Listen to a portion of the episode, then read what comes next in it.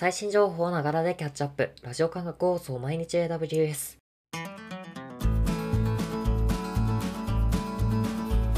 はようございます。サーバーワークスの菅谷です。5月27日、今日も最新のアップデートを皆さんにお届けしていきます。電車に乗りながら、ご飯を食べながら、ちょっとしたながら時間で気軽にキャッチアップしていきましょう。放送のフィードバックは YouTube のコメント欄、または Twitter のハッシュタグサバにて投稿お願いします。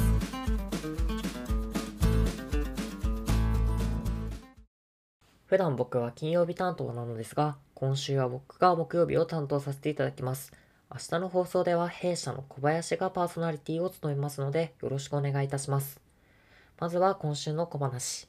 えー今週はフリートークということで、この放送を収録中にちょうど初めて購入したキーボードが届いたので、そのお話をさせていただこうかなと思います。今回僕が購入したキーボードは、キークロンというメーカーの K3 と呼ばれているキーボードです。YouTube などでもたまに取り上げられているんですけども、えこのキーボードなぜ選んだのかというと、え1つ目が本体が 500g っていう非常に軽くて持ち運びがしやすいという点、そして2つ目が有線無線両方に対応している点から、えーこちら購入してみました。価格帯も7000円台とかなりお手頃ですし、実物も触ってみてとても満足しています。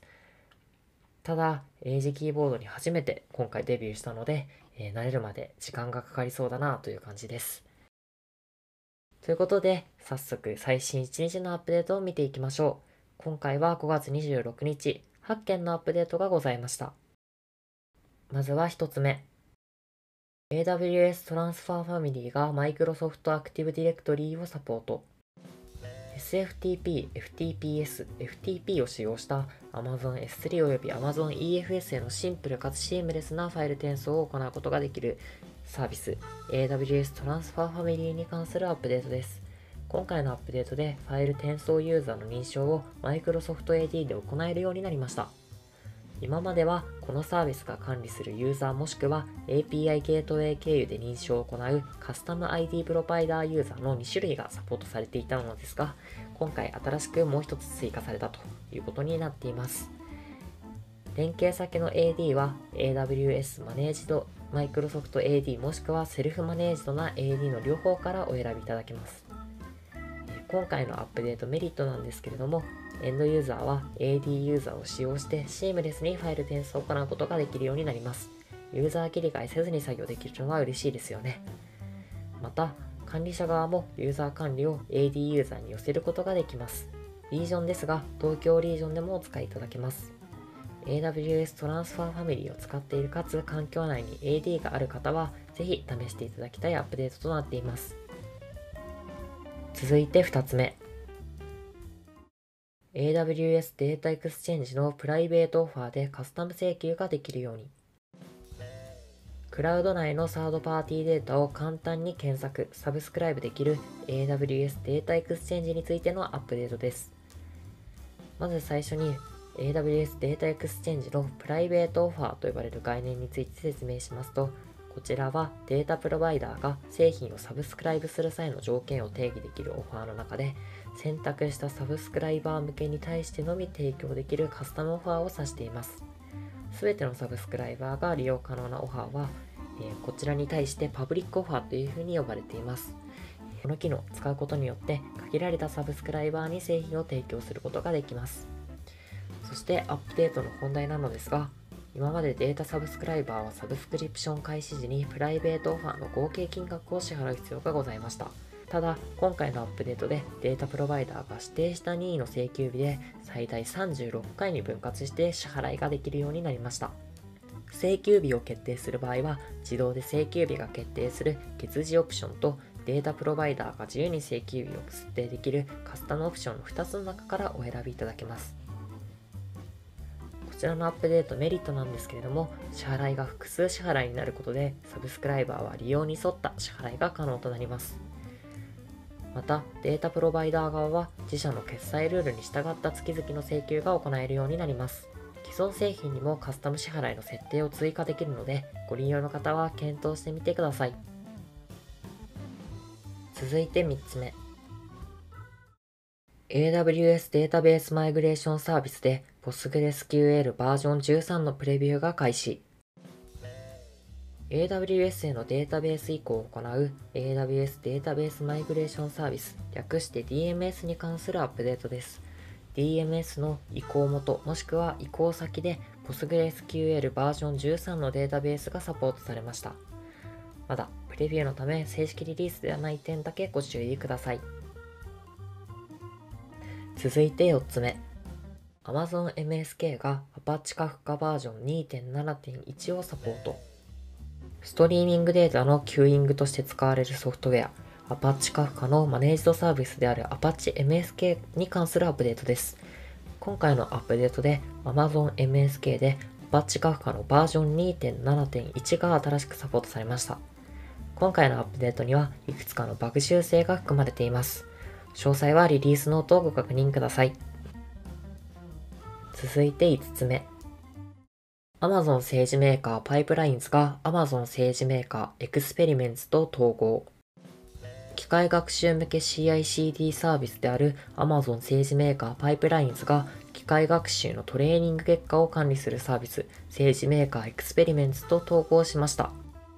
今回のアップデート、統合により大きく2つの機能が追加されています。まず、 SageMaker パイプラインにより実行されたトライアルを SageMaker Experiments のエクスペリメントで管理できるようになりました。補足しますと、トライアルというのは単一のトレーニングジョブを含む学習ステップの集合を指します。具体的に言うと、トレーニングにおける前処理、学習、学習後のモデル評価などですね。一方、エクスペリメントはこれらのトレイルの集合となっています。この2つのサービスの統合によるメリットなんですけれども、各パイプラインにおけるそれぞれの実行ごとのトレーニングジョブに関するメトリクスを比較できるようになります。例えば、これにより実行ごとのモデルトレーニングの精密度などを比較することができますね。パイプラインのエクスペリメントは自動で生成されます。そして次に政治メーカーエクスペリメンツ Python SDK を使用して機械学習モデルの性能を測る指標を SageMaker トレーニングジョブでロギングできるようになりました。えー、こちらのアップデートのメリットなんですけれども、追加された性能評価のメトリクスを見ることで、そのモデルの精度を簡単に評価することができます。具体的な評価の指標としては、受信者動作特性である ROC メトリクス、適合率や再現率である PR メトリクス、混同行列などが挙げられます。また、ROC 曲線、PR 曲線及び混同行列については、要約を政治メーカーパイプラインノードのインスペクターから確認することも可能です。こちらのアップデートのリージョンですが、Amazon 政治メーカーが利用可能な全ての AWS リージョンでお使いいただけるので、東京リージョンも含まれています。続いて6つ目。フリートハブ for AWS IoT デバイスマネジメントが一般提供開始。IoT デバイスをリモート管理する AWS IoT デバイスマネジメントに関するアップデートです。新しくフリートハブが一般提供開始となり、デバイスフリートの状態を管理できるフルマネージドな Web アプリケーションを簡単に構築できるようになりました。えー、この作られる Web アプリケーションでは、いろいろなことができまして、例えばデバイスフリートの登録だったり操作だったり、他にもフリートとデバイスの状態監視やアラームをトリガーとしたリモートアクションの実行などもできます。今回の機能メリットですが、デバイスフリートの管理体制を即座に構築し、最小限の手間で運用できる点が一番大きいのではないでしょうか。わずか数分でコードなしでデプロイできるそうです。フリートハブの利用料ですが、各機能を利用するごとに料金が発生しまして、例えばデバイスステータスやアラームの検索クエリ、他にもデバイスに対するリモートアクションに対して課金がされます。詳細は AWS IoT デバイスマネジメントの料金ドキュメントをご参照ください。リージョンについてですが、こちらの機能は東京リージョンでもお使いいただけます。続いて7つ目。AWS IoT デバイスマネジメントが Job テンプレーツ機能をパブリックプレビュー開始。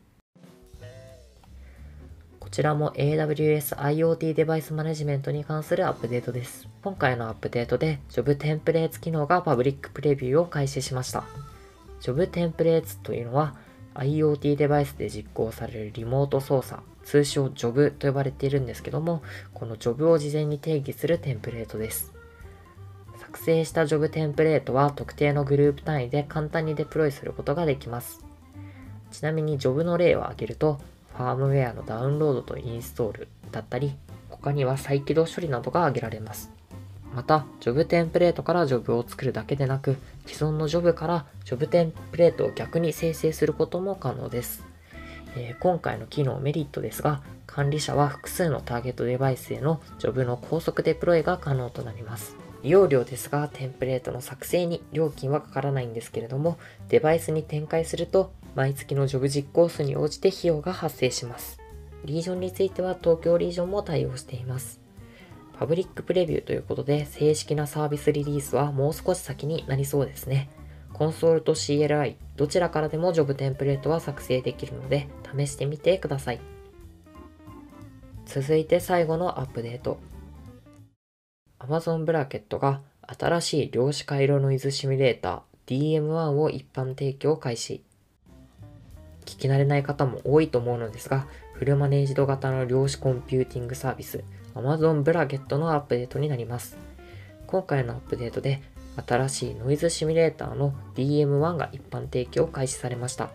アップデートを理解しやすくするために量子コンピューターの前提からざっくりお話ししますと、まず、ノイズとは量子コンピューター特有の量子エラーを指します。量子コンピューターは重ね合わせと呼ばれる性質上、演算結果に大量の不正解な値が発生するのですが、この不正解な値がノイズと呼ばれています。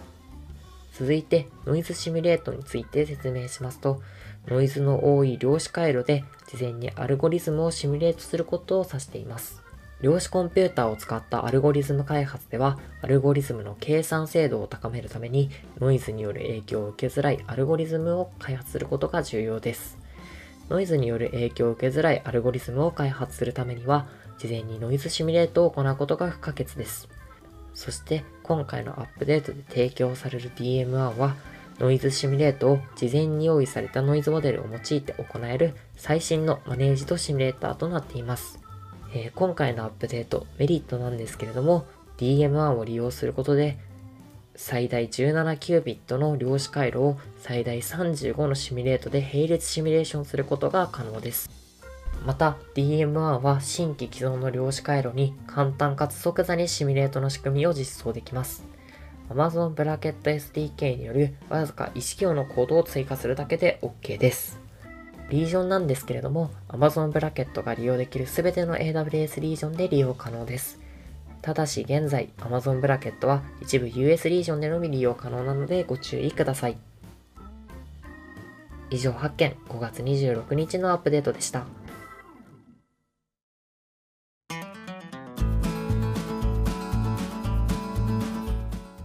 り返しになりますが、放送のフィードバックは YouTube のコメント欄、または Twitter のハッシュタグサバにて投稿をお願いします。